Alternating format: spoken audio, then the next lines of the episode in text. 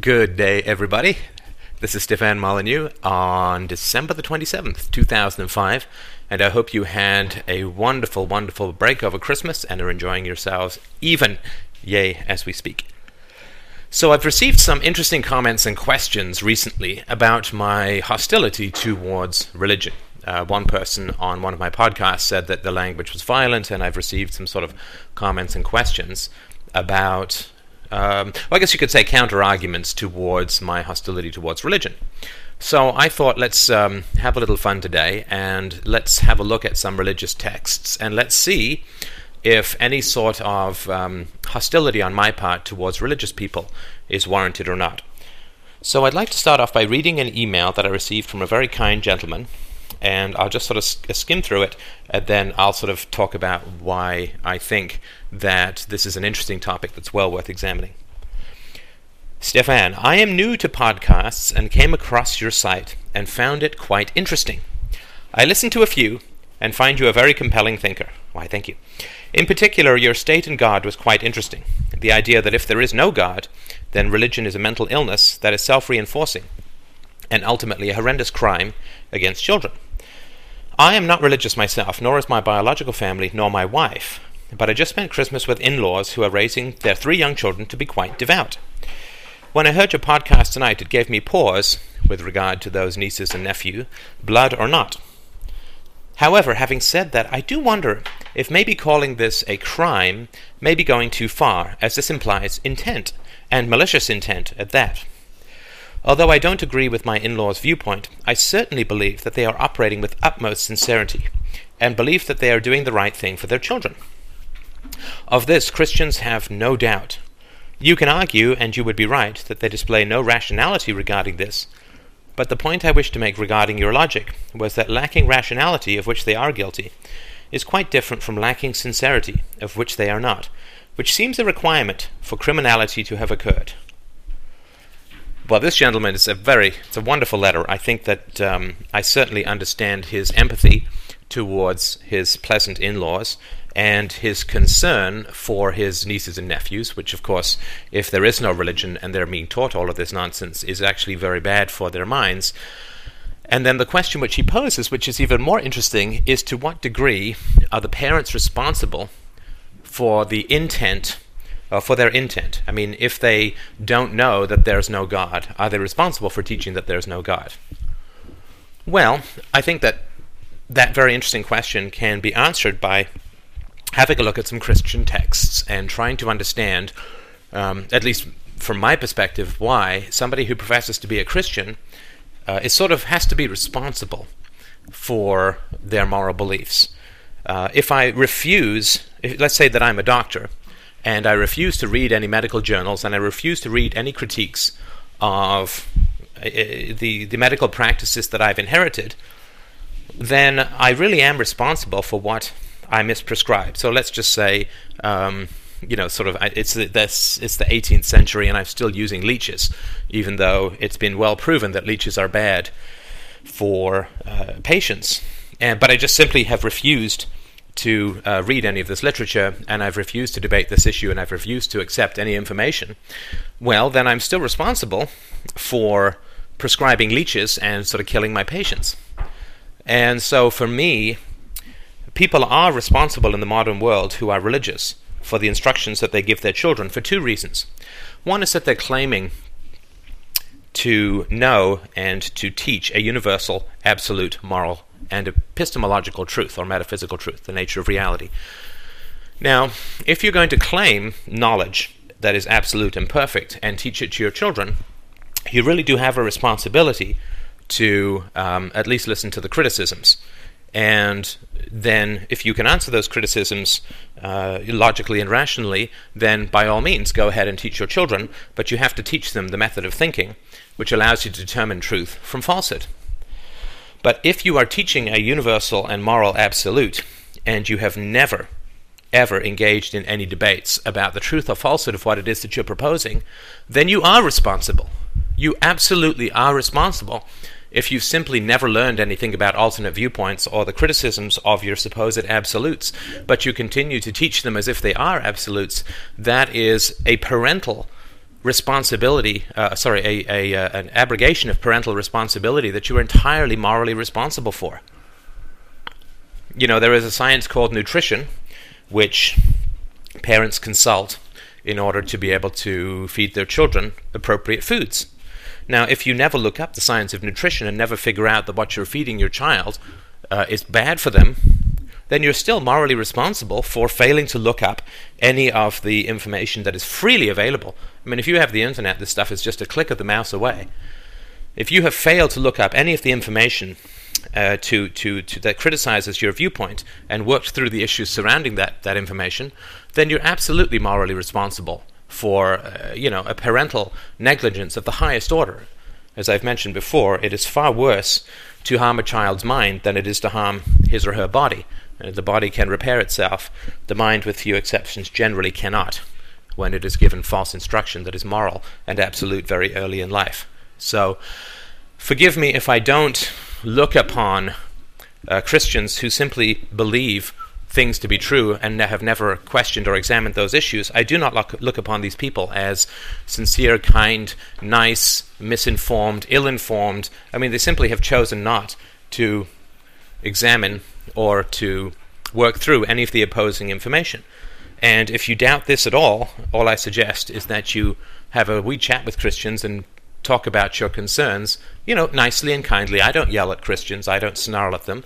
I don't yell at religious people at all. All I am is sort of blandly persistent in the Socratic method with my questions, and their hostility will quickly become aroused because they themselves know, deep down in their heart of hearts, that they are utterly guilty of swallowing nonsense and never asking questions about it and then teaching it as if it is an absolute truth.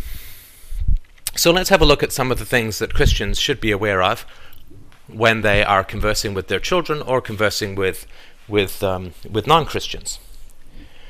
So let's have a look at uh, some of these uh, issues or some of these quotes from the Bible. And if you want to bring these up with your Christian friends, I think that would make for a very interesting discussion. So let's have a look at uh, Deuteronomy 22, uh, 28 to 29, verses 22 to 20, uh, 28 to 29.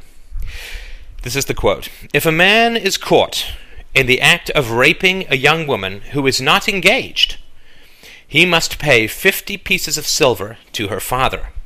Then he must allow he must marry the young woman because he violated her, and he will never be allowed to divorce her. So this is a moral law wherein somebody who gets raped, a woman who gets raped, must be forced to marry her attacker and can never get a divorce. Um, a question would be, uh, you know, is this a good moral rule? Would would Christians sort of get up behind this? And if if if so, they really should be lobbying the Supreme Court to change the laws to require rape victims to marry their accusers. And if they don't find that particularly appealing, then you know they sort of are turning against the Bible and so on. Let's have a look at another one. This is from Psalms 78, verses 31 to 34. The anger of God rose against them, and he killed their strongest men. He struck down the finest of Israel's young men. But in spite of this, the people kept on sinning. They refused to believe in his miracles, so he ended their lives in failure and gave them years of terror. When God killed some of them, the rest finally sought him. They repented and turned to God. So, if you don't believe, you're going to get killed. So let's have a look at another one. Ah, yes, this is from Exodus 21, verses 7 to 11. When a man sells his daughter as a slave, she will not be freed at the end of six years as the men are. If she does not please the man who bought her, he may allow her to be bought back again. But he is not allowed to sell her to foreigners, since he is the one who broke the contract with her. And if the slave girl's owner arranges for her to marry his son, he may no longer treat her as a slave girl, but he must treat her as his daughter. If he himself marries her and then takes another wife, he may not reduce her food or clothing, or fail to sleep with her as his wife. If he fails in any of these three ways, ways, she may leave as a free woman without making any payment. That's from Exodus 21, verses 7 to 11. So, obviously, a man has the right to sell his daughter as a sex slave, and there are all of these particular rules, and so the question is do Christians um, agree with this or not. Deuteronomy uh, 17, verse 12. Anyone arrogant enough to reject the verdict of the judge or of the priest who represents the Lord your God must be put to death. Such evil must be purged from Israel. Well, um, I don't really listen to priests that much. In fact, I think that they're full of nonsense, uh, and the fact that they wear tea cozies on their head doesn't elevate them in moral stature to me. So, you know, I sort of have to ask Christians, uh, do you believe that I should be put to death? And if they say yes, well, um, I frankly condemn them as genocidal lunatics and go my merry way. And if they say no, then I say, okay, well, here's something else that you uh, you don't believe. All right, let's look at Leviticus uh, 20, verse 13. If a man lies with a male as with a woman, both of them shall be put to death for their abominable deed. They have forfeited their lives. Now, of course, this should cause all righteous Christians to gather their stones together and go and pummel to death Elton John and uh, you know other such uh, evildoers. And you know, if they're not doing that, then this is just another one of their moral teachings that they've discarded. Leviticus 20, verse 9. All who curse their father or mother must be put to death. They are guilty of a capital offense. So, you know, I mean, to, to my friend who wrote in, uh, he can go and have a chat with his in laws and say, if your children ever say F you or, you know, to hell with you or whatever, I hate you, then we can only assume that they're going to drag them out and t- stuff them in a wood chipper or something because it is a capital offense. Uh, it is a uh, uh, uh something which you can, you must murder, must be put to death. Not can be put to death, must be put to death. Let's say death. For, uh, this here's another one. Leviticus 20 verse 10. If a man commits adultery with another man's wife, both the man and the woman must be put to death. All right. So um, obviously Jude Law. Uh, actually, no, he's probably a sinner because I don't think he's married to his wife. But um, I guess we can uh, say that perhaps impeachment was too soft a penalty for Bill Clinton, and you know a public execution would be the one that uh, would make more sense. Let's have a look at uh, Chronicles, uh, 2 Chronicles 15, verse 12 to 13. They entered into a covenant to seek the Lord, the God of their fathers, with all their heart and soul, and everyone who would not seek the Lord, the God of Israel, was to be put to death, whether small or great, whether man or woman. You know, this, um, this killing of non believers uh, obviously is a little bit uh, troubling to me. Uh, and as I've mentioned in other podcasts, I view uh, Christianity and Christians exactly as I would view um, those who are members of the Ku Klux Klan. Sure, there are members, uh, you know, and if I was a black guy or some sort of minority, those who are uh, members of the Ku Klux Klan. And of course, there will be some members of the Ku Klux Klan who say, "Oh no, man, it's just a social club. Don't worry about it. I just we just like the little hats, you know. It's kind of fun sitting out in there in the woods burning stuff." Well, that's fine, but um, you you sort of when you join a group, you have responsibility to understand what it's advocating, and if you choose not to understand what it's advocating, you're still morally responsible because you're claiming to be a member of that group. All right, so let's have a look at a slightly longer passage, which I think is interesting, and this comes from Deuteronomy 13, verses 13 to 19. Suppose you hear in one of the towns that the Lord your God is giving you that some worthless rabble among you have led their fellow citizens astray by encouraging them to worship foreign gods. In such cases, you must examine the facts carefully. If you find it is true and can prove that such a detestable act has occurred among you, you must attack that town and completely destroy all its inhabitants, as well as the livestock. Then you must pile all the plunder in the middle of the street and burn it. Put the entire town to the torch as a burnt offering to the Lord your God. That town must remain a ruin forever. It may never be rebuilt. Keep none of the plunder that has been set apart for destruction. Then the Lord will turn from his fierce anger and be merciful to you.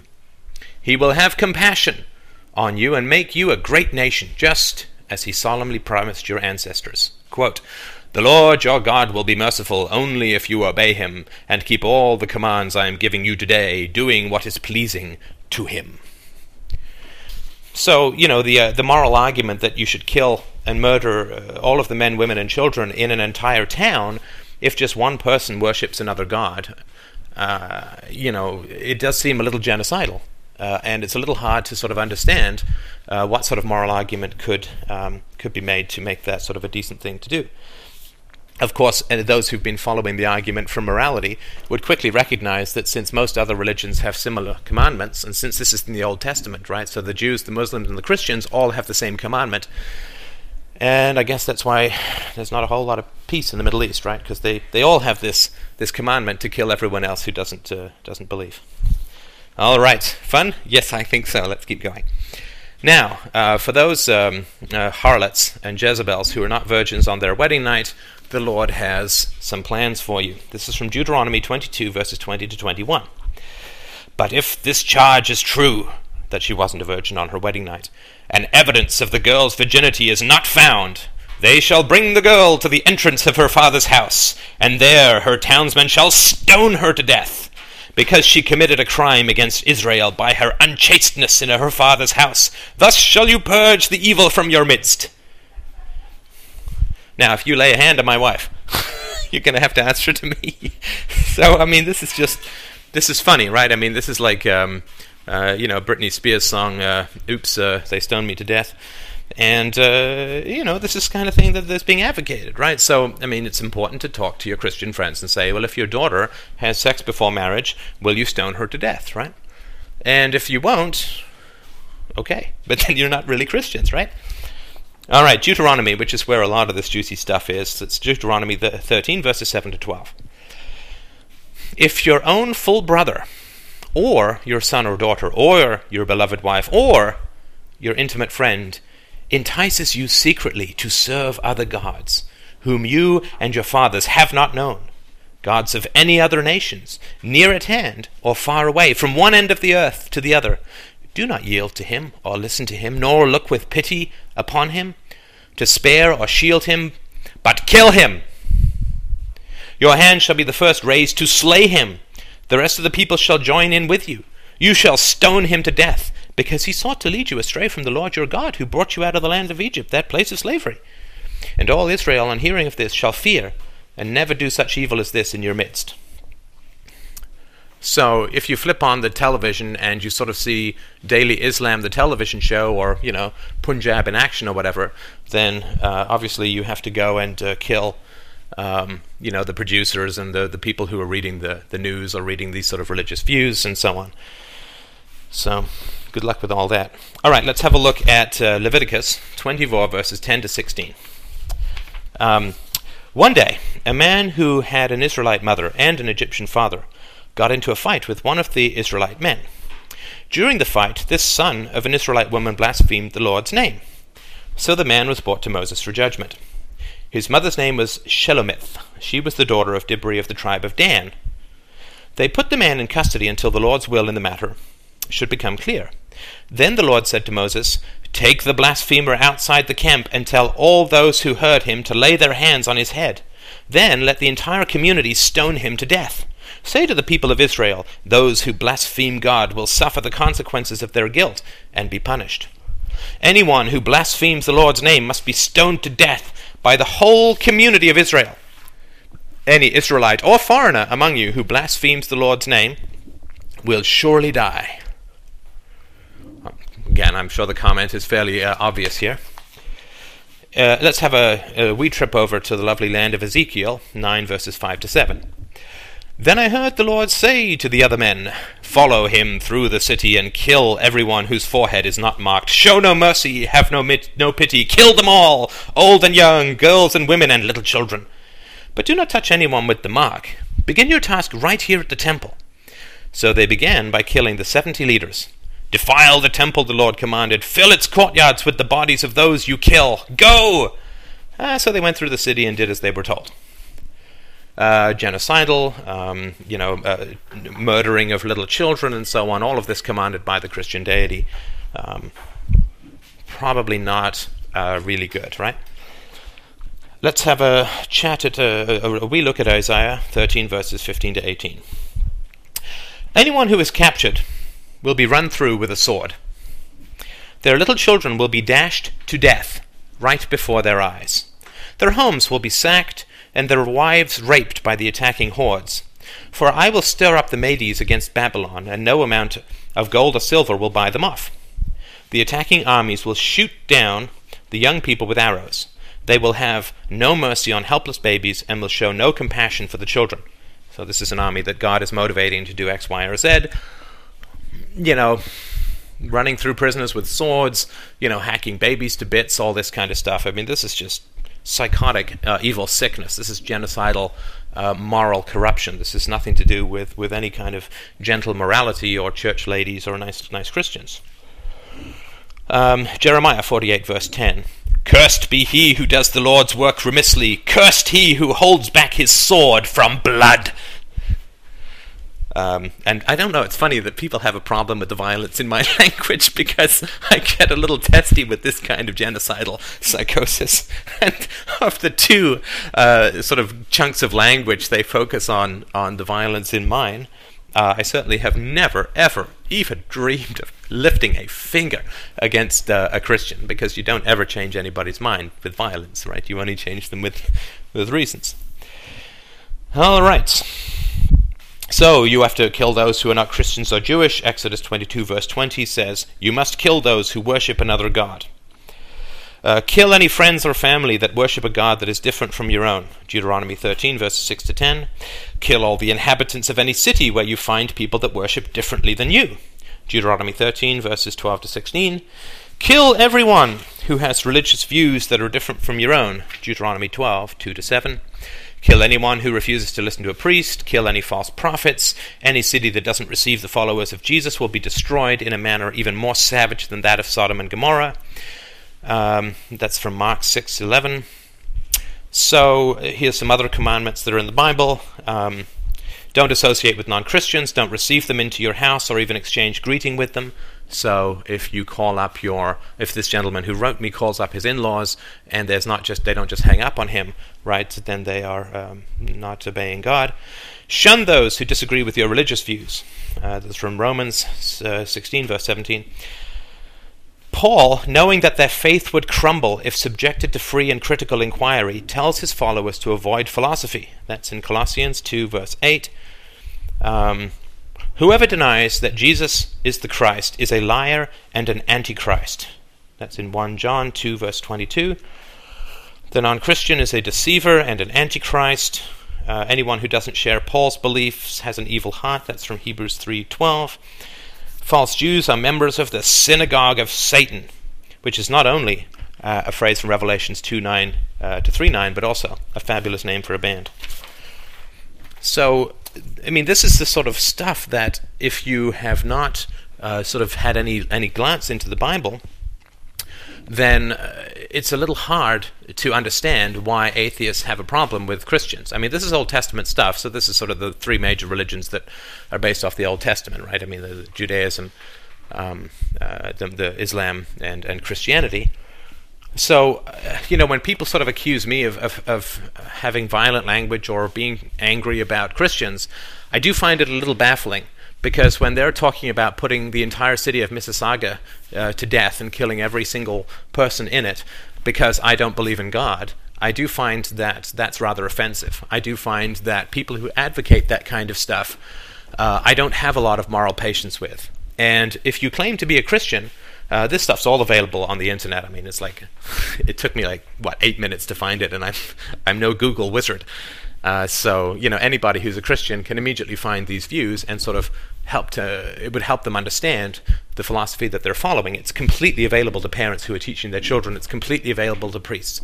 It's completely available to everyone with a, uh, access to a, the internet or a library. And so people who failed to look into any of this stuff, people who failed to recognize the fact that uh, most religions, Christianity, Islam, and uh, Judaism in particular, you know, advocate genocide and baby killing and the selling of daughters into sexual slavery and you know forcing women to marry rape and stoning to death people who are uh, uh, unfaithful and stoning to death women who aren't virgins on their wedding night and so on. I mean, this is just pre-medieval brutality of the most sick and psychotic uh, order. I mean, there's absolutely no no way that anybody can advocate this kind of stuff unless you are, you know, an insane and sick human being from 2,000 years ago. So, you know, if I do get a little testy with Christians, and if I do get a little testy with the people who base their religions on the Old Testament, I think it's a little fair to sort of understand why, and I think it's a little unfair to say that I'm the one whose um, whose language is a little violent. All right, well, I can't stomach reading any more genocidal and murderous doctrines out loud because I find it quite repulsive to do so. So let's just have a look at something that's a little less morally repugnant and just a little more sort of logically inconsistent. Now, here's just some examples of theological doctrines that are self contradicted within uh, both the Old and the New Testament.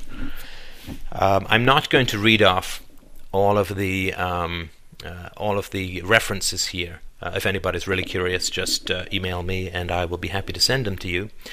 But you know, here's some some examples of biblical contradictions, uh, and I'll keep them sort of fairly short and snappy.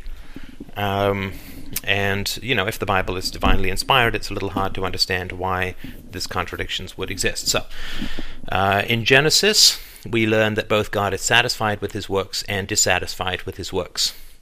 We are also told that God dwells in chosen temples, and also that God dwells not in temples. Uh, we also hear that God dwells in light and God dwells in darkness. Um, God is seen and heard, but God is invisible and cannot be heard. God is tired and rests, and God is never tired and never rests. Uh, in Proverbs, we find that God is everywhere present, sees and knows all things, but in Genesis, we hear that God is not everywhere present and neither sees nor knows all things. In Acts, we find that God knows the heart of men, and in Deuteronomy, we find that God tries men to find out what is in their heart. God is both all powerful and not all powerful. In James, we hear that God is unchangeable. Genesis tells us that God is changeable. The Psalms tell us that God is just and impartial. Genesis and Exodus tell us that God is unjust and partial. Uh, in Jeremiah, God is the author of evil. In Corinthians, God is not the author of evil. God gives freely to those who ask. God also withholds his blessing and prevents men from receiving them. God is to be found by those who seek him, according to Matthew and Proverbs, but in Proverbs later on in Proverbs we find that God is not to be found by those who seek him. God is warlike and God is peaceful. God is cruel, unmerciful, destructive and ferocious, most of the Old Testament. God is kind, merciful and good, some parts of the Old Testament and the New Testament. God's anger is fierce and endureth long. Uh, God's anger is also slow and endures but for a minute. Uh, in Exodus and Leviticus, we find that God commands, approves of, and delights in burnt offerings, sacrifices, and holy days. In Jeremiah and Psalms and Isaiah, we find that God disapproves of and has no pleasure in burnt offerings, sacrifices, and holy days. God accepts human sacrifice, according to Samuel's and uh, Genesis, but God also forbids human sacrifice, which we see in Deuteronomy. God tempts men, God tempts no man. Uh, God cannot lie, according to Hebrews 6, verse 18. God lies by proxy. He sends forth lying spirits to deceive, which we find out in Kings and Ezekiel. Because of man's wickedness, God destroys him, which is in Genesis. Later on in Genesis, also because of man's wickedness, God will not destroy him. Uh, God's attributes are revealed in his works, ah, but God's attributes cannot be discovered. Uh, Deuteronomy says there is but one God. Throughout Genesis and John, we hear that there is a plurality of gods. Now let's have a look at some of these moral precepts. Um, robbery is both commanded and forbidden. Lying is approved and sanctioned and also forbidden. Killing is commanded and killing is forbidden. In Genesis, the bloodshedder is commanded to be killed, and also the bloodshedder is commanded not to be killed. In Exodus, we hear that the making of images is forbidden, and then later on that the making of images is commanded. Uh, in Genesis, Leviticus, and Joel, we hear slavery and oppression is ordained, and in Isaiah and Exodus and Matthew, slavery and oppression is forbidden. Improvidence is enjoyed, improvidence is also condemned. Anger is approved and disapproved. Good works to be seen of men, also good works not to be seen of men. Those are both in Matthew. Matthew says judging of others is forbidden. In Corinthians, we hear that judging of others is approved. Uh, Matthew says Christ taught non resistance. Uh, Luke and John say Christ taught and practiced physical resistance. Luke says that Christ warned his followers not to fear being killed. John says Christ himself avoided the Jews for fear of being killed. Public prayer is sanctioned in Kings and disapproved of in Matthew. Importunity in prayer is commended by Luke and condemned by Matthew. Uh, in Numbers, the wearing of long hair by men is sanctioned. In Corinthians, the wearing of long hair by men is condemned. Right? And Genesis says that circumcision is instituted, um, and later on in the Bible, circumcision is condemned. Exodus, the Sabbath is instituted. Isaiah, Romans is, is repudiated. The Sabbath instituted because God rested on the seventh day. In Exodus, in Deuteronomy, we hear that the Sabbath was instituted because God brought the Israelites out of Egypt. Uh, Exodus and Numbers say no work is to be done on the Sabbath under penalty of death. John and Matthew, Christ both broke the Sabbath, the Sabbath and justified his disciples in the same. Uh, Matthew commands baptism. Corinthian is uh, baptism is not commanded. Um, every kind of animal is allowed for food, according to Genesis and Romans. In Deuteronomy, certain kinds of animals are prohibited for, for food. You know, taking of oaths are sanctioned by some parts of the Bible and forbidden by others. Marriage is approved in Genesis and disapproved of in Corinthians. Freedom of divorce is both permitted and restricted. Adultery is forbidden and also allowed. Um, marriage or cohabitation with sister is denounced, but Abraham married his sister and God blessed the union. Um, Deuteronomy says that a man may marry his brother's widow. Leviticus says a man may not marry his brother's widow. Uh, hatred to kindred is enjoined in Luke and condemned uh, elsewhere in the Bible. Intoxicating beverages are both recommended and discountenanced. Romans says it is our duty to obey our rulers who are God's ministers and punish evildoers only. Uh, other places in the Bible, it is not our duty to obey rulers who sometimes punish the good and receive unto themselves damnation, therefore. Uh, obedience to masters is enjoined, and obedience is due to God only. Uh, and there is an unpardonable, uh, says, there is an unpardonable sin in, in Acts. Uh, there is no unpardonable sin.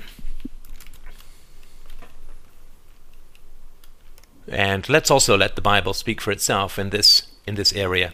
Um, I'm not going again. I'm not going to read all the quotes if you want them. Sorry, the locations of these in the Bible, but feel free to email me if you want the actual references. Um, Matthew says, Think not that I come to send peace on earth. I come not to send peace, but a sword. Uh, he also says, All they that take the sword shall perish with the sword. Um, in Job we hear, For wrath killeth the foolish man. Ephesians, Let not the sun go down on your wrath. John says, And no man hath ascended up to heaven, even the Son of Man which is in heaven. Uh, Second of Kings says, And Elijah went up by whirlwind into heaven. Now, Jesus says uh, in, in the same um, uh, biblical section in John, uh, Jesus says, If I bear witness of myself, my witness is not true. He also says, I am one that bears witness of myself. In Proverbs, we hear, A good man leaveth an inheritance to his children's children. Luke commands, Sell that ye have, and give alms. Uh, that's to the poor, I guess. Uh, Psalm says, Blessed is the man that feareth the Lord, wealth and riches shall be in his house. Matthew says, It is easier for a camel to go through the eye of a needle than for a rich man to enter the kingdom of God. Uh, Jesus says in John again, I and my Father are one. He also says, I go unto my Father, for my Father is greater than I. Exodus says, Thou shalt not kill, as we all know. Exodus also says, Thus saith the Lord God of Israel, Put every man his sword by his side, and slay every man his brother. Uh, Exodus says, Remember the Sabbath day to keep it holy. Isaiah says, The new moons and Sabbath, the calling of assemblies I cannot away with, it is iniquity. Leviticus, Thou shalt not make unto thee any graven image or any likeness of anything that is in heaven, earth, or water. Exodus, And thou shalt make two cherubims of gold, of beaten work shalt thou make them. Uh, cherubims, of course, are angels, so. Ephesians 4 By grace are ye saved through faith, not of works. Whereas James says, Ye see then how that by works a man is justified, and not by faith only. Uh, in Numbers we read, God is not a man that he should die, neither the Son of Man that he should repent. Exodus says, And the Lord repented of the evil which he brought, which he thought to do under his people. So God both repents and uh, doesn't. John, the hour is coming in which all that are in the graves shall hear his voice and come forth. Whereas in Job, as the cloud is consumed and vanisheth away, so he that goeth down to the grave shall come up no more. So, you know, zombie movies or no zombie movies, we really can't tell. Exodus, thou shalt give life for life, eye for eye, tooth for tooth, hand for hand, foot for foot, burning for burning, wound for wound, stripe for stripe. Matthew, resist not evil, but whosoever shall smite thee on thy right cheek, turn to him the other also. Exodus, honor thy mother, sorry, honor thy father and thy mother. Luke, if any man come to me and hate not his father and mother, and wife, and children, and brethren, and sisters, yea, and his own life also, he cannot be my disciple. So you got to honor your father and mother for God, and you've got to hate him for Christ. It's beautiful. Matthew, lay not up for yourselves the treasures of the earth. Proverbs, in the house of the righteous is much treasure. Genesis, I have seen God face to face, and my life is preserved. John, uh, no man hath seen God at any time. The son shall not bear the iniquity of the father, says Ezekiel. Whereas Exodus says, I, the Lord thy God, am a jealous God, visiting the iniquity of the fathers upon the children unto the third and fourth generation. I always want to do this stuff with a southern accent. Proverbs Happy is the man that findeth wisdom, and the man that getteth understanding. Ecclesiastes, not so much. For in much wisdom is much grief, and he that increaseth knowledge increaseth sorrow. Psalm The Lord is good to all. Isaiah I make peace and create evil. I, the Lord, do all these things. Uh, Romans For all have sinned Job. There was a man whose name was Job, and that man was perfect and upright. upright. Uh, Kings. Two and twenty years old was Ahaziah when he began to reign. That's my second favorite name in the Bible. My first is Nebuchadnezzar, just because it sounds like you're trying to hold in a sneeze and failing. So, two and twenty years old was Ahaziah when he began to reign. However, in Chronicles, forty and two years old was Ahaziah when he began to reign. Maybe if uh, God is invisible and he doesn't have fingers, it's tricky to count. Who knows? Uh, numbers. If a man vow a vow unto the Lord, or swear an oath, he shall do according to all that proceedeth out of his mouth. Matthew. But I say unto you, swear not at all, neither by heaven nor by earth. Ecclesiastes. Eh, sorry, Ecclesiastes. The earth abideth forever. Second law of thermodynamics, I guess. Second Peter 3 verse 10. The elements shall melt with fervent heat. The earth also end uh, sorry, the earth also and the works that are therein shall be burned up. In Jeremiah we hear both, For I am merciful, saith the Lord, and I will not keep anger for ever. He also says, Ye have kindled a fire in mine anger, which shall burn for ever. Uh, James, God cannot be tempted, tempted with evil, neither tempteth he any man. Uh, Genesis, and it came to pass after these things that God did tempt Abraham, in fact. Genesis says, And God saw everything that he made, and behold, it was very good. And also, and it repented the Lord that he had made man on earth, and it grieved him in his heart. Anyway, I mean, we can go on and on, but I think you sort of get the idea that the Bible is just full of contradictory nonsense, opposing moral laws, inconsistent facts, contradictory statements, uh, all of which, you know, would be entirely uh, predictable uh, for you know a bunch of lunatic monks half dead with starvation and having hallucinatory visions uh, to be written down, mistranslated, uh, carried over, uh, having books lost, found, redirected, rewritten for sort of expediency of the moment, political and religious issues. And that, I mean, that's exactly what you would expect from a book that's written by human beings for the sake of political power rather than some deity for the sake of uh, moral instruction you know, you would also all of the laws that you would expect in a sort of religious power grab political situation would be there, right? Like the injunction to worship no other gods is, you know, pretty clear as to why priests would want that to occur because they don't particularly like competition, right? It'd be like Walmart saying that they're going to put to death anybody who shops at Kmart. Uh, you know, that may be um, uh, good for their business, but not so much good for anybody else. So, so you know, when I, you know, when I talk to Christians and, and when I discuss these ideas with them, I don't come at it from a sort of, you know, you evil bastards, you're advocating my death. Uh, I tend to come at it a little bit more gently because for me, there's always the, odd, the off chance that uh, I may come across a Christian who is sort of open to these ideas and, and curious and so on. Um, you know, as that sort of that remains a theoretical possibility so far. But sort of to, to conclude this little chat, um, I would like to just sort of share with you a couple of questions that would be worth asking your Christian's friends. And this will help you to figure out whether they are, um, you know, sort of well meaning but, but misinformed, or whether they have sort of actively rejected any sort of inquiry into the nature of their faith. So, in a stunningly unfunny version of Letterman's top 10 list, let's look at the top 10 questions which I believe it's important to ask Christians. And uh, you know, for those who've heard other podcasts, you know that my particular approach to dealing with people, which I found to be very successful, and by successful I don't mean that it converts people, but for a number of other criteria which we don't have to get into here. You know, the first time that I deal with anybody, I treat them the best that I possibly can. And after that, I treat them as they treat me. And I found that to be a very, very helpful way of approaching these kinds of problems. So let's have a wee chat with a sort of supposed Christian, and let's ask him our 10 questions. Number one, it is certainly true, and I'm sure Christians will admit this, that people believe false things. I mean, certainly if we look throughout history, uh, people believe uh, believe that the Earth was flat, you know, that the sun went around the Earth, and that the moon and the sun were the same size, and the stars were ever fixed, and so on.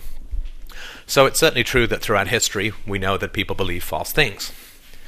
We also know that people believe uh, false religions, right? So there are very few Christians who'd say, I sort of flipped a coin and came down on Jesus Christ rather than Zeus and Apollo. You know, that uh, they would say that the people who worship uh, non Christian deities are, you know, not, uh, not right, uh, not correct, right? Because they're teaching their children, I would assume, that Christianity is true, and therefore it is uh, the only truth, right? Because in Christianity, um, you know, Christ says there's only one God and He is my Father, and there's three in one. But let's not worry about that. the fact that the the Christian deity has similarities to a lubricant you can buy at a hardware store, this sort of three in one situation. But let's just call it a monotheistic religion, despite the, you know, the, the Father, the Son, the Holy Ghost, uh, the Virgin Mary, and about 8,000 saints. Let's just call it a monotheistic religion. So, you know, Christians have to teach that it's the, the one religion, but of course, they then must, as a corollary, say that everybody who believes um, in uh, non-Christian deities uh, are incorrect. Right? They may not say, as a lot of Deuteronomy does, that they should be put to death, but they certainly would have to say that they're incorrect. Right? So the first thing to establish with a Christian is that people can believe false things, both in a material and a spiritual manner. Right? Uh, certainly, they would doubtless prefer that if you're an atheist, that you believe in the Christian deity and go with them to church, and so therefore you must be believing false things.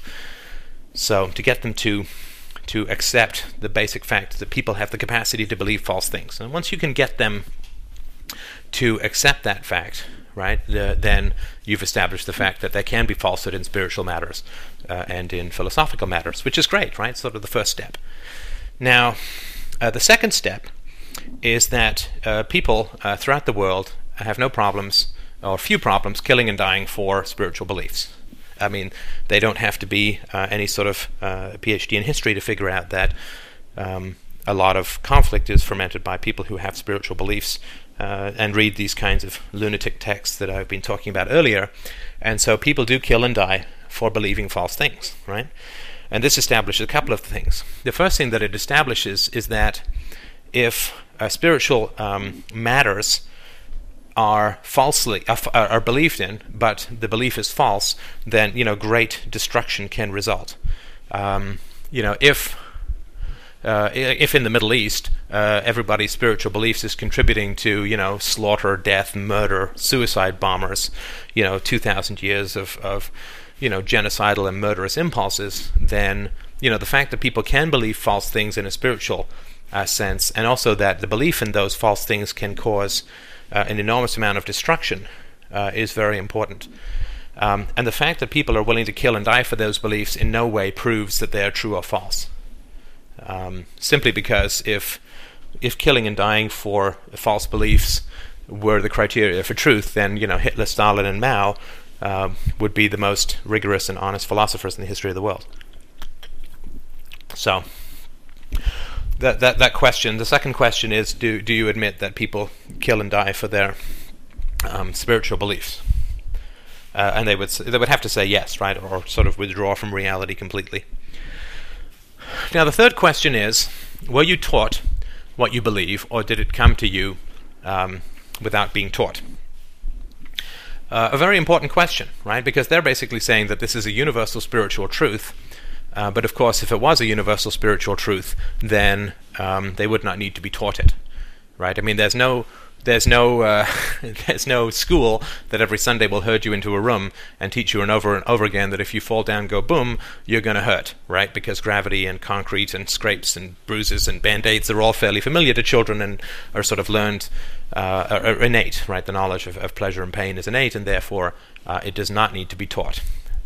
Now, uh, of course, every Christian who is alive and who is even remotely honest is going to have to tell you that uh, no, the entire Christian theology did not descend upon his brain during some orgiastic vision, but in fact was uh, taught to him uh, step by step and drilled into him over and over again using all of the tricks of modern demagoguery demagoguery and you know all of the tools of you know Sunday school and, and coloring and uh, coloring books and pleasant stories and church and you know I mean that this all of this stuff was taught uh, to him and therefore his knowledge of spiritual matters was not innate to his mind, but was in fact uh, communicated to him uh, by others. And therefore, um, unless he's going to say that the hand of God uh, moved everyone who talked to him, he's uh, the Christian is going to have to recognize that everything he believes was was taught to him initially, and therefore cannot be specifically said to be of divine origin right? I mean, he may say that the content of what was taught is divine and this and that, but the methodology of it of of of the teaching was definitely not divine, right? Someone sat him down and said, "This is the facts. This is the case. This is the truth. Here are your coloring books, you know, and if you don't believe it, you're gonna be burned in burn in hell, and your parents won't love you anymore." Um, maybe it wasn't that extreme. It certainly wasn't that extreme with me, um, but definitely uh, there was a lot of social disapproval, of course, if if you didn't particularly buy the whole package. So, you know, the fact that a Christian, uh, what a Christian believes is taught, is particularly important because then the, the, the methodology of communication is not divine uh, but human. Now, and, and, none of these disprove God. I mean, of course not. I mean, that's a whole different uh, category uh, of of, uh, of question and answers. But this is simply questions that you can ask your Christian friends to um, to help them to understand your particular perspective and perhaps why there may be some skepticism in your approach to religion. Or if there isn't, why by the end of this podcast there might be. Now, the fourth question is, and again, you have to ask this in my suggestion, ask this with simple curiosity, right? With simple, um, you know, I want to know, not, ah, gotcha, or anything like that, because there's nothing more powerful than persistent and um, non aggressive curiosity, right? As, as Socrates and Plato and Aristotle demonstrated millennia ago you simply can't get to the truth any better than just asking questions and pointing out contradictions. Um, as a sort of minor aside, when I was many many years ago, I was biking on the sidewalk, and you know, occasionally would say, "Hey, get the hell off the sidewalk," and I'd say, "Eh, whatever," right back. And then one fellow uh, sort of stopped me, he just stood in front and just stood there, and he said, "You know, if you ride on the sidewalk, it's sort of dangerous for old people who can't get out of your way, and you know, people in wheelchairs and, and children and so on. So it probably would be better if you rode on the street." well, you can't yell at someone like that. And I never did ride on the sidewalk again because you can't, you know, when people sort of speak to you reasonably, uh, they don't provoke your defenses, and your fight or flight mechanism is not provoked. And what happens is the anxiety that they feel when the questions arise can't be directed at you as the hostile instigator of the conversation and somebody who's bullying them or whatever. Uh, and so that anxiety sort of stays within their own heart, which is sort of where it should be, right? Because you're not telling them, when you question a Christian, you're not telling them anything they don't already know. You're just telling them things that they've re- repressed and rejected. Now, the fourth question is um, Would you agree that there is a financial nature, uh, sorry, a financial motive? Uh, for, there was a financial motive uh, for you to be taught what you were taught, right? Um, I mean, I do these podcasts for free, so nobody's going to accuse me of attempting to um, teach people stuff for my own financial gain. Uh, however, you know, when you teach children uh, about Christianity or you know any religion, you gain lifelong, uh, uh you know, uh, access to their bank accounts. So, you know, we have no problem with advertisers uh, and understanding that when, you know, you're shown a breakfast cereal on television, that the advertiser has a financial motive for showing that ad, right? It's not out of the kindness of his heart. Um, I mean, obviously, he believes, we'd hope that he believes in the product and so on, but, you know, what he's trying to do is to gain access to your bank account, right? And so when people tell you things, um, that are you know that they claim are the good or good or beneficial to you, uh, and you pay them, then uh, you know it would be fairly, I guess, obvious to say that there's a financial motive in teaching children about Christianity, which is you know important. Um, because you know people always say, well, why? Why would they do this and so on? Well, it's pretty simple, right? I mean, if I buy a breakfast cereal based on a TV ad, I actually have to like it and it has to do me some good in, in one form or another, um, or I don't never have to buy it again, and no one's going to call me evil for not buying Count Chocula, although I guess some real fundamentalists might call me evil for buying it. but um, uh, you know, uh, there's far less of a financial obligation than what goes on in a church, right? Where they get you very young, and you know you have to go back to church for the rest of your life. And I know in certain religions you have to give a certain percentage of your income to the church. So, you know, there's an enormous financial incentive, which does not disprove that what they're saying is true, but it certainly does uh, help us to understand why such energy might might be put into teaching children things, these things. Now, the fifth question, which is an interesting question to ask a Christian, which is, well, uh, Mr. Christian, or you know, Mr.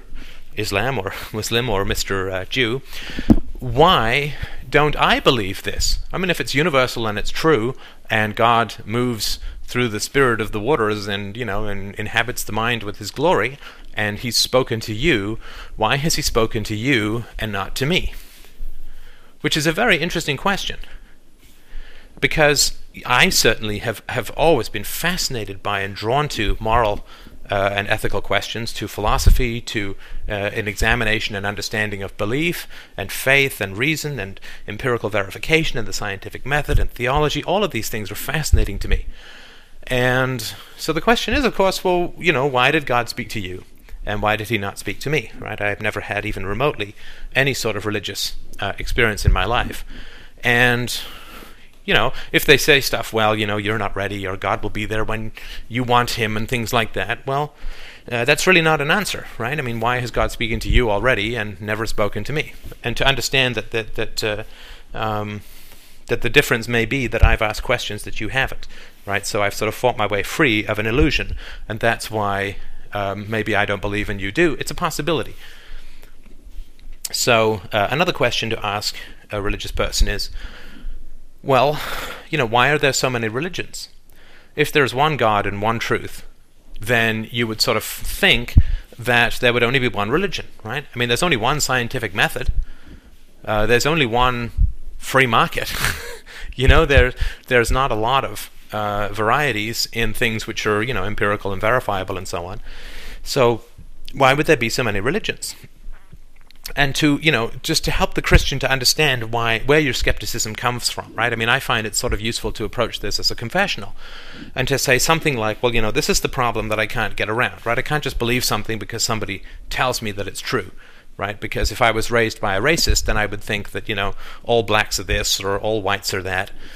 And I would want to obviously fight my way free of that prejudice, right? So it doesn't matter if my parents or my whole community tell me that something is true. The important thing is to find out if it is true or not, right? Because as we sort of pointed out in question one, people can believe false things. So you can't just take what people say as gospel.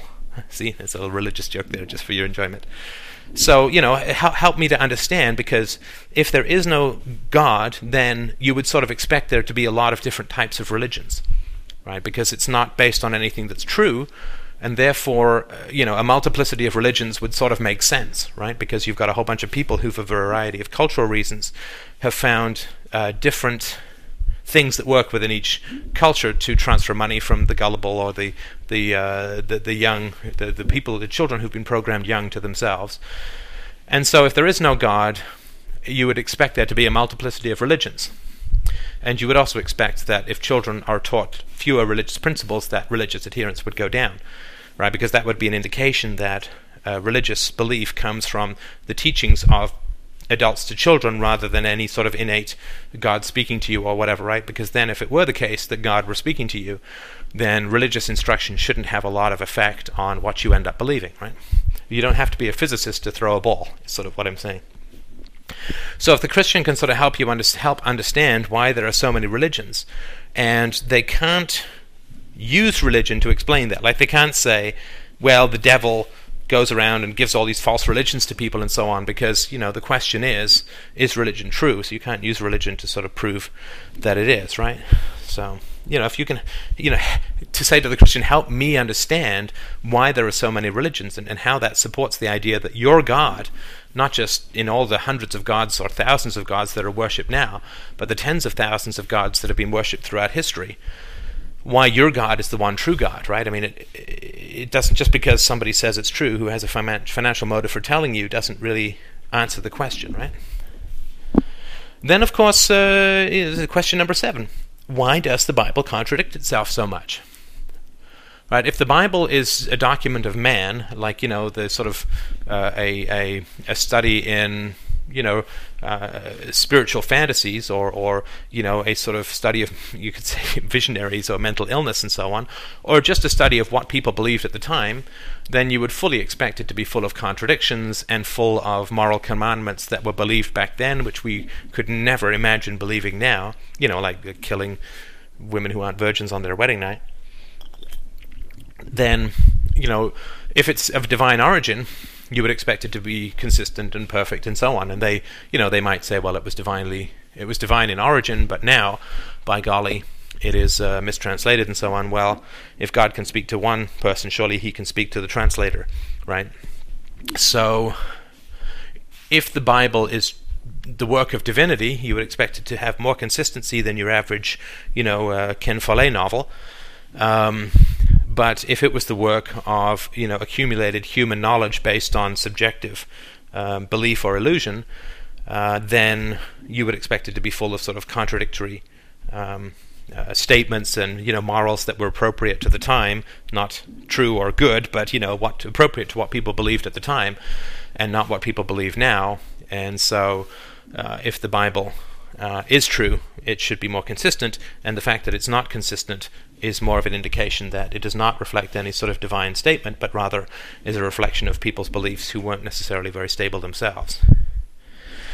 Now, the eighth question, which I find it interesting to ask Christians, is well, you know, can you pick and choose? I mean, given that the Bible contradicts itself so much, which parts of the Bible do you pick? as the parts that you find the most valid, right? Like we're going to assume that if your children say, you know, um, to hell with you, mom and dad, uh, that you're not going to kill them, right? Strangle them in their beds or anything, right? So therefore, you've imme- immediately rejected one aspect of the Bible, and you know you can go through hundreds of examples of how uh, you have to pick and choose as a Christian. You simply can't accept everything that the Bible says because then you become a genocidal murderer, right? I mean, you, you know, you you just you simply can't uh, can't do it. So um, you know, can, can you pick and choose? And and if you do pick and choose, what does it mean to really be uh, a Christian? Like, let's say there are I don't know. 8,000 moral commandments in the Bible, of which a thousand contradict each other. I mean, that's being generous, but let's just say that, right?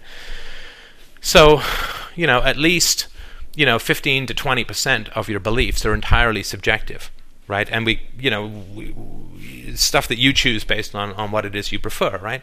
I mean, if you have a more aggressive personality, maybe you like an eye for an eye, and if you're meeker by meeker by nature, perhaps you you prefer turn the other cheek. So, you know, can you pick and choose? And if you can pick and choose, what do you have in common with a Christian who has chosen something different? Right? So if I say that uh, I believe that homosexuals should be murdered, and that's my, I take that on as my mission, um, and you're a Christian who doesn't believe that that should be the case, what do you have in common really, with that other Christian, right? So I'm the I'm the guy out hunting down and killing homosexuals and atheists, and you're somebody who doesn't think that's so good. Well, are we enemies? You know, I mean, but but I'm actually going by what the Bible says, and you're not. So, are you a false Christian who's opposing a true Christian? Um, you know, do you believe that I've just been badly divinely inspired, although I'm you know, following the teachings of a book that you claim is divinely inspired. I mean, it's sort of confusing to understand what is meant by a Christian when not only are there so many sects within Christianity, but you know there's so many biblical commandments that are contradictory that whatever you sort of cherry pick out of the pile and assemble into this belief is pretty personal to you. Now you can say God inspires everyone in His own way and all that, but that really doesn't answer the question uh, of what it means to be a Christian. So number nine. Um, so, uh, Mr. Christian or Miss Christian, do you reject parts of the Bible, right? So, having sort of understood some of the moral commandments within the Bible, which are uh, questionable to be as generous as possible, uh, and you know, psychotic, genocidal, and murderous to be more honest uh, and open about it you know, do, do, you reject the parts of the Bible that make have those commandments? Now, for my friend who wrote in, of course, he said he spent Christmas with his in-laws, and the Bible expressly forbids them from having any, any contact with him because he's not a Christian. Um, and you know, these Christians might say, "Well, we believe in tolerance, and that's all well and good, but that's not what the Bible says. That's certainly not what Christ says. It's certainly not what God says." And so you can say I mean, it would be like a, a, a, an atheist saying, "But I believe in God." I mean, a Christian is somebody who follows the teachings of Christ and of God in the Old and New Testament.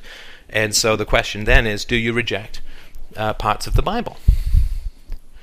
And you know, if they say no, then obviously the conversation's over because they have to start gra- gathering the stones to to sort of um, uh, kill you. Uh, and if the answer is yes, I do reject parts of the Bible, right, then you know it's sort of hard to understand how it is that they're not just making up a religion of their own, right? Because there's no objective way to determine which parts of the Bible you should keep uh, as as truth and which parts of the Bible you should not keep uh, as truth. I mean, if you say, well, the Bible is just the starting point, and you go off in your own prayers and you go off in your own spiritual journey, well, that's fine, right? But that doesn't mean that you're a Christian. it just means that you're taking this this sort of hysterical and violent book as your starting point and then sort of making it more gentle and picking and choosing what you want.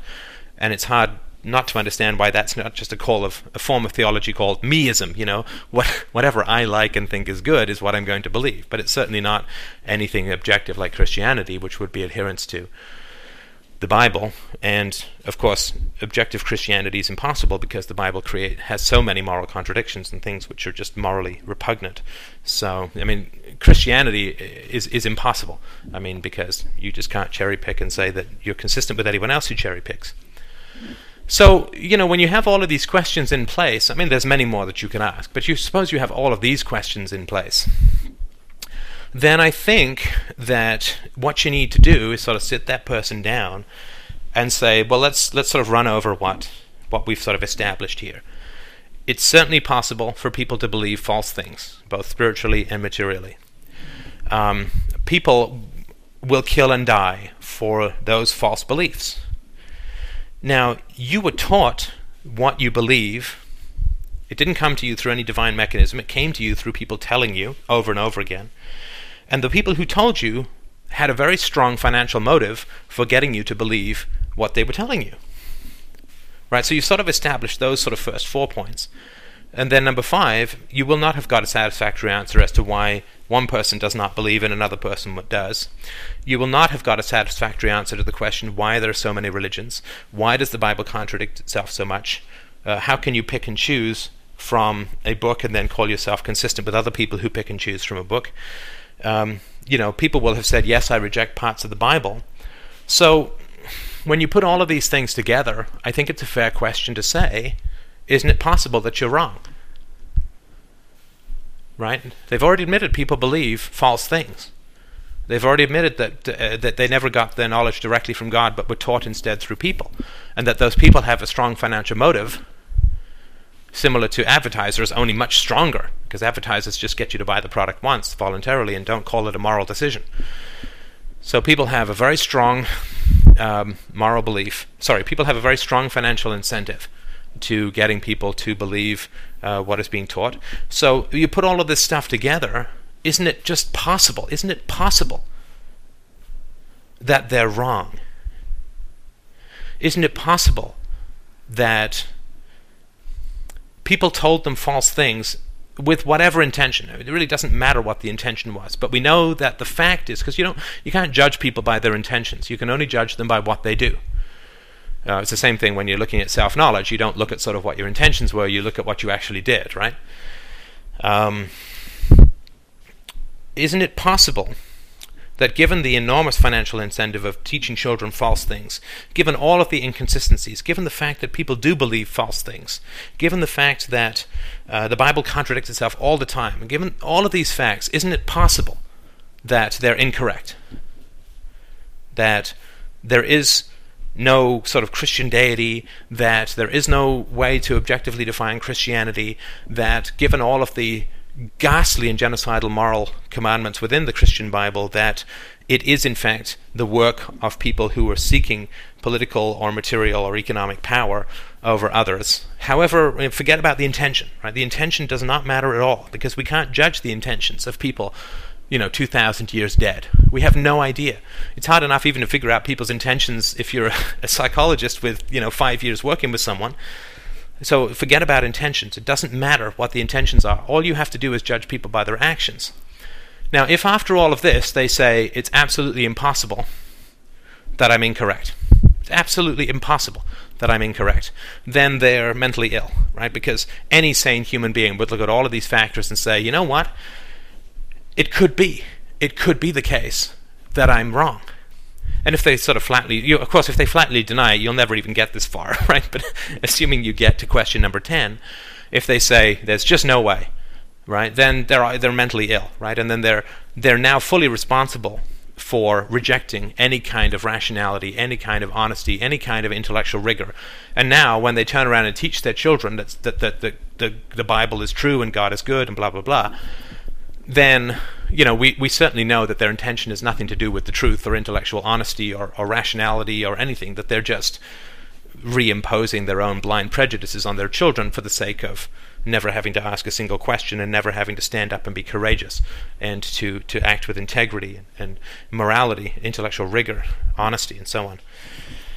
Now, if they do then say that it's possible that they're in error, it's possible a 0.0001% chance, right? Is it possible that they're in error?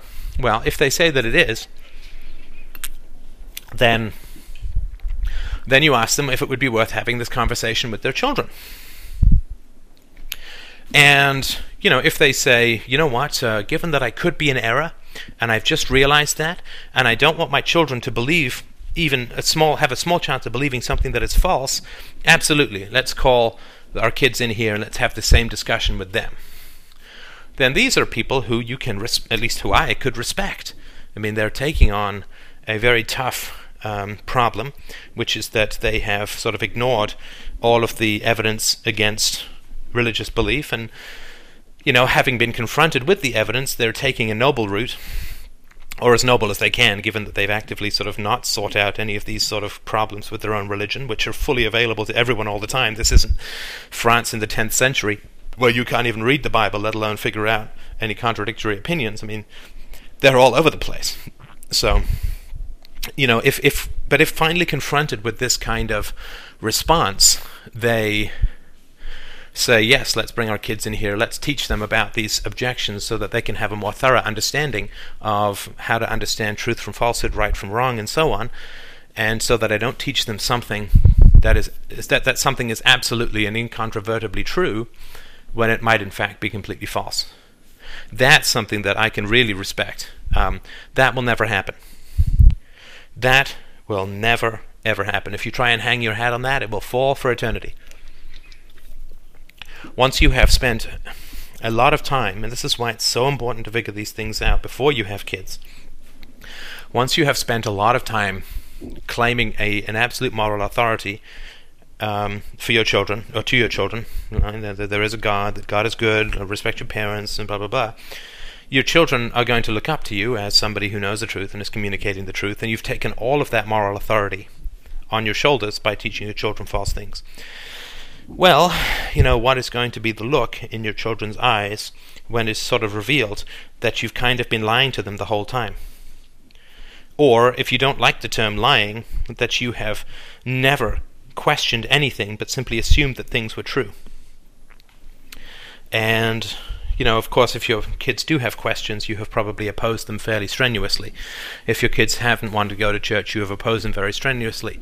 It is simply impossible for parents who start building a sort of edifice to their own moral um, absolutism on on false ground, right? I mean that they, they simply can never reveal it because they lose all moral authority in the eyes of their children and then their children are going to talk to other children and say, you know what, my uncle atheist said such and such, and you know, then they're going to get damned by the church, they're going to get damned by their peers, they're going to be rejected from their community, they're going to get cursed by the priest, they're going to, I mean, this is not a structure that that invites uh, much criticism. So, I mean, they're f- going to be fully aware that even if they no longer, if they wake up one morning with no faith in God, that they're not about to destroy their whole community uh, or their relationship to their community. They're not about to become outcasts, and they're certainly not about to stare into their children's eyes and see their own hypocrisy um, reflected back to them in the shock of their children when they switch suddenly from, you know, basically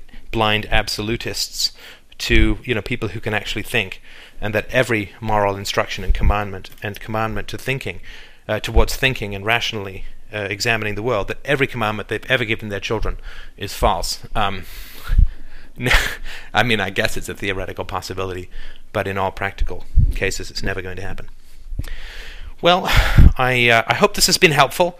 Uh, I've certainly enjoyed it. Um, I guess if uh, if things had gone another way, I might have made a decent preacher, but I'm glad it didn't. Um, so thanks so much for listening. I hope that this helps clears up at least why I feel a certain amount of anger towards those who advocate uh, my death, and also why it doesn't really matter what the intention is of Christians or what you think of their motives. The real way to test it is simply to converse with them and find out. Right, and I guarantee you, you know, within about 30 seconds, you're going to run into a bottomless well of hostility and uh, sanctimonious uh, pretension, and you know, then you'll find out just how nice these people really are. So do tell me as you go forward with this journey exactly what you get, and I'll be sure to share more conversations that I have with people. Thanks so much for listening, and all the best.